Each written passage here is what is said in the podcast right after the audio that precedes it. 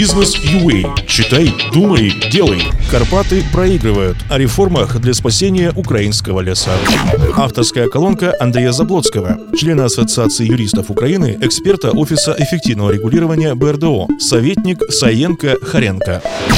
Украинское законодательство, регулирующее рынок древесины, давно устарело. Большинство норм утверждено в 90-е, в том числе Лесной кодекс. 10 из 44 законодательных актов не актуальны, а 6 вообще вне существующего правового поля. Пора признать, что мораторий на экспорт леса отнюдь не панацея. Этот инструмент, согласно норм ВТО, применяется только в случае угрозы национальной безопасности или для целей сохранения природных ресурсов. Деревообработка утверждала, что мораторий позволит эффективно привлекать инвестиции и создать качественно новое производство. Но почему-то их число не растет.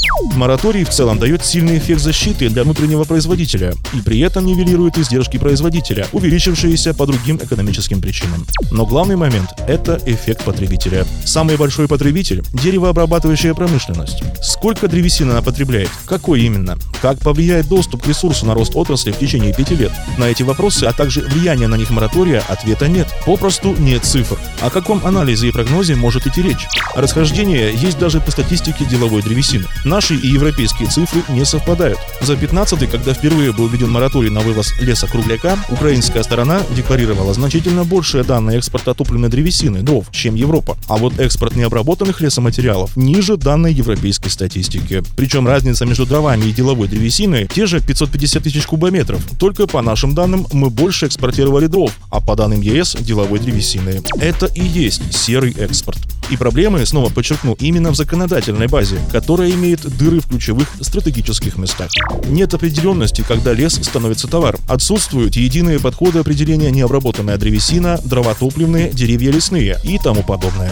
Из 100 товарных позиций у половины нет точных определений. Не ведется учет лесов и их рационального использования. Именно неопределенностью леса как товара можно пояснить растущие убытки от незаконных рубок леса. По сравнению с 2011 годом ущерб увеличился на 77,5 0,5% с 49 до 87 миллионов гривен. При лишь 5-7% дел по такому браконьерству рассматривается правоохранительными органами. Чаще всего они до суда даже не доходят в связи с невозможностью доказать состав преступления. За весь 16 год по всей Украине по незаконным рубкам, как админ-нарушениям, было направлено в суд аж 15 дел. Из них 7 были возвращены по причине неправильного составленного протокола, 8 было рассмотрено. Но ни по одному делу не было привлечено к админ-ответственности ни одного человека. А в 15-м по результатам рассмотренных дел были начислены штрафные санкции аж на 185 гривен.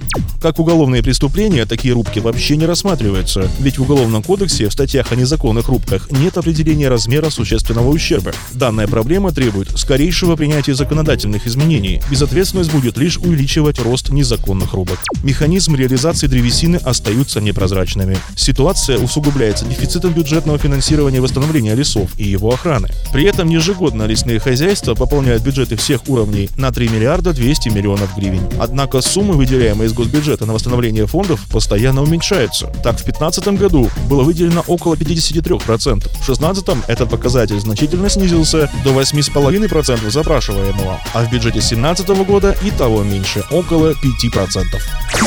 Общайтесь с аудиторией бизнеса в своей колонке, пишите нам редакцию. Следите за нашим подкастом в Фейсбуке и на сайте Business.ua, сайт о бизнесе и предпринимательстве. just a bit.